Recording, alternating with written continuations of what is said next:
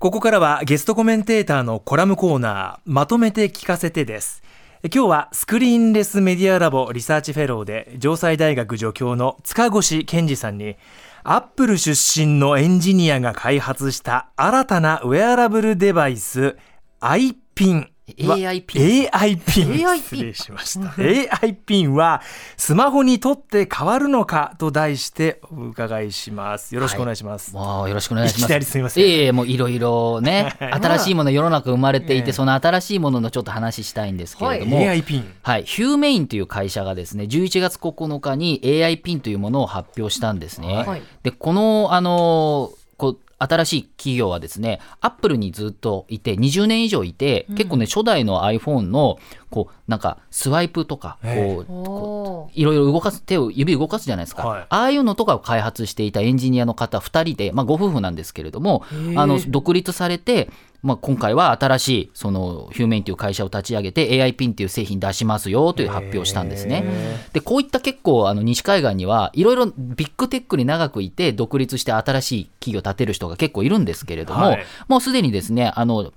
オープン エーアイ ってあのチャット ジーピーティー 作ってるところの、えー、えっと、サム・アルトマン シーイーオー とかマイクロソフトとかがこの会社に出資してて、もうにおくドル以上資金は調達してるっていうところなんですよね。まあ、結構ねそういうの多いんですよ。えー、でお金はまあそこそこあるということで、まあ、簡単に言うとですね、はい、まずラジオなんでもう大きさから説明すると、はい、この エーアイ ピンっていうのはですね、マグネットでくっつくバッテリーと本体ふたつなんですよね。でそれでこう一緒にくっつけるときに服とかにくっつけるものなんですけれども、はい、大きさがですね、まず縦横およそごセンチ、はい、で厚さがにセンチぐらいなので非常にちっちゃくてですね、僕よく言ってるのはあのクラッカーありますよね、はい、よく見るクラッカー、はいはい、四角いクラッカー、ちょっと大きめのクラッカーぐらいだと思って、それをまあふたつ合わせたというか、あの厚さでね合わせたぐらいのものだというふうに考えてもらって、半分ぐらいかな、半分もっとちっちゃいかもしれないですね。でしかも ごじゅうグラム ぐらいなんで、あの非常に小型ででしてね、その本体とバッテリーふたつで服にこう挟む、クリップするっていうことで、胸元なんかにつけるようなものなんですね。胸元につける、はい、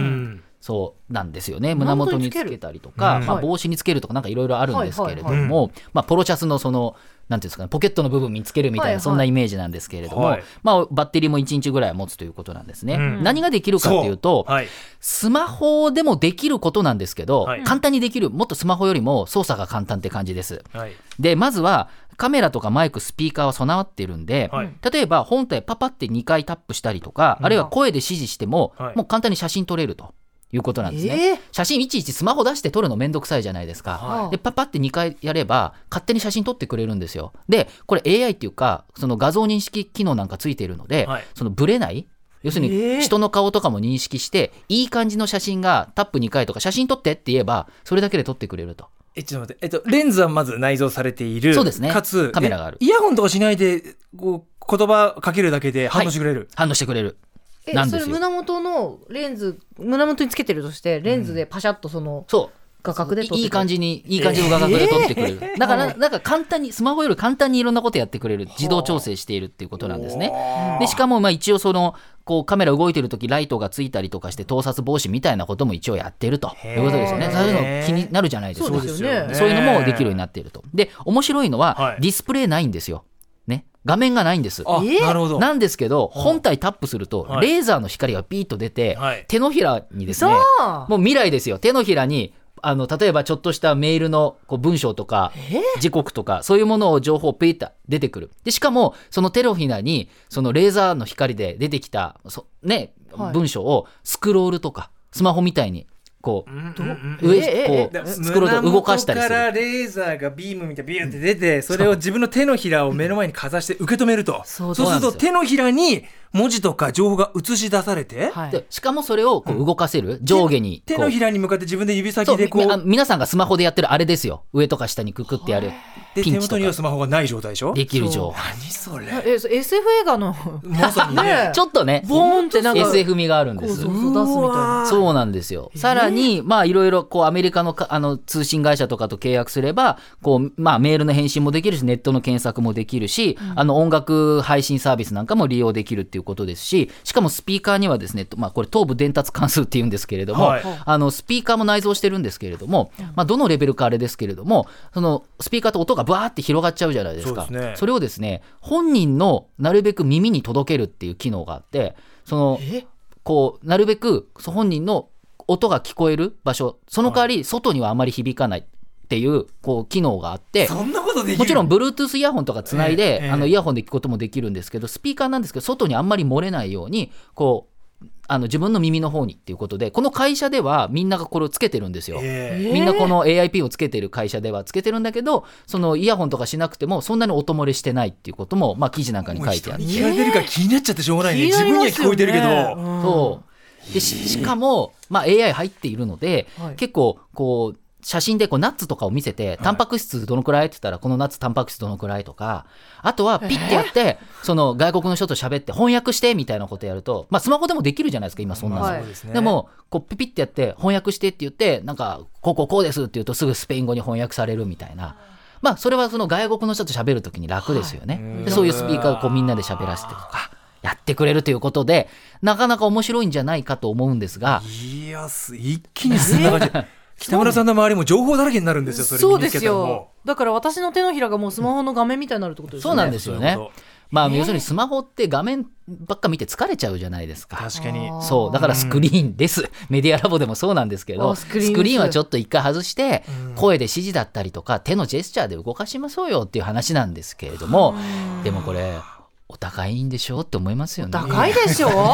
僕回し物じゃないですよ、回し物じゃないですよ、何の関係もありませんよ、ね、なんですけれども、アメリカではじゅういちがつじゅうろくにちから注文を受け付けますが、出荷は来年なってからということでまだ時間かかるということ、はい、で、うん、日本になるともうちょっと時間かかるんじゃないのかなという気もしますが、まあね、一応来年から発売、うん、え価格はろっぴゃくきゅうじゅうきゅうドル、はい、えー、えっとね日本円にするとだいたいじゅうまんごせんえんぐらい。えでも思ったより思ったよりだね、思ったよりはっていう感じです、ね、なんかひゃくまんえんぐらいするのかと思ってました、ね、そんなにはしないですねでさらにネット接続のためのサブスクサービスなんかは月額にじゅうよんドル、アメリカではそうさんぜんろっぴゃくえんぐらいっていうことなので、そのそうすると、まあ、いわゆる富裕層とかガジェット好きの人に向けたものかなと思うので、うん、これが大衆向けになるかどうかっていうのは、うん、まあちょっとこれからですけど何とも言えないですけれどもっていうところです、うん、でよく言われるのはこれスマホの代わり、スマホにとって変わりますかってよく言われるんですけれども、うん、僕はスマホの代わりにはならないと思います。やっぱりスマホの画像は崩せないと思ってるんですけれども、なんか iPad とかって別にスマホの代わりじゃないじゃないですか、はい、パソコンの代わりにも、まあ、一部なるけど中間ぐらいじゃないですか、うん、なんか隙間を埋めますよね、そうあれはあれ、うん、そうそんな感じでスマホ出したりめんどくさい、あと画面見るのめんどくさいっていう人がこれあのもっと簡単なもうねさっとできるっていうことで、この エーアイ ピンを使うってなんか隙間を埋めるような存在になるんじゃないのかなっていうふうには思っているんですよね。併用するみたいな。そうですね。基本的には併用なんだと思うので、まあそれなりに余裕がある人がやるあのまだ最初のサービスかなと思うんですけれども、はい、なんかこうやっぱりこうそういうのを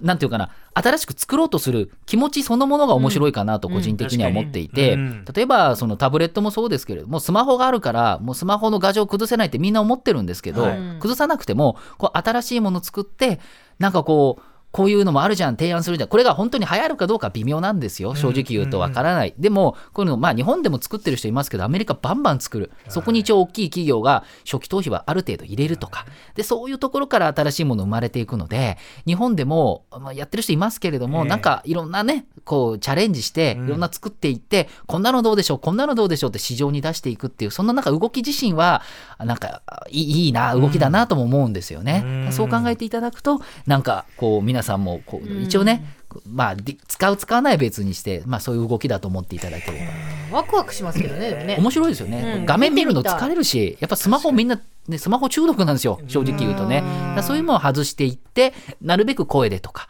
まあ、そういうことは重要なんじゃないかなと、そんなようなこうデバイスのお話でございます。胸元とか手のひらとかになっていくんですね、これがすごい、ね、そうでもそうなっていくかもしれないですよね、そっちの方向に進んでいくかもしれない、ね、そういう方向にやっぱ動いてはいるんですよね。うん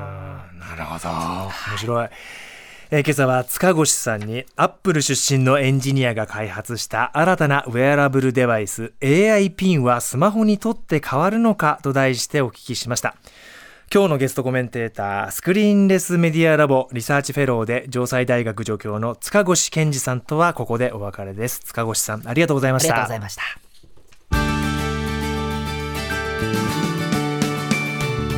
た。まとめて土曜日。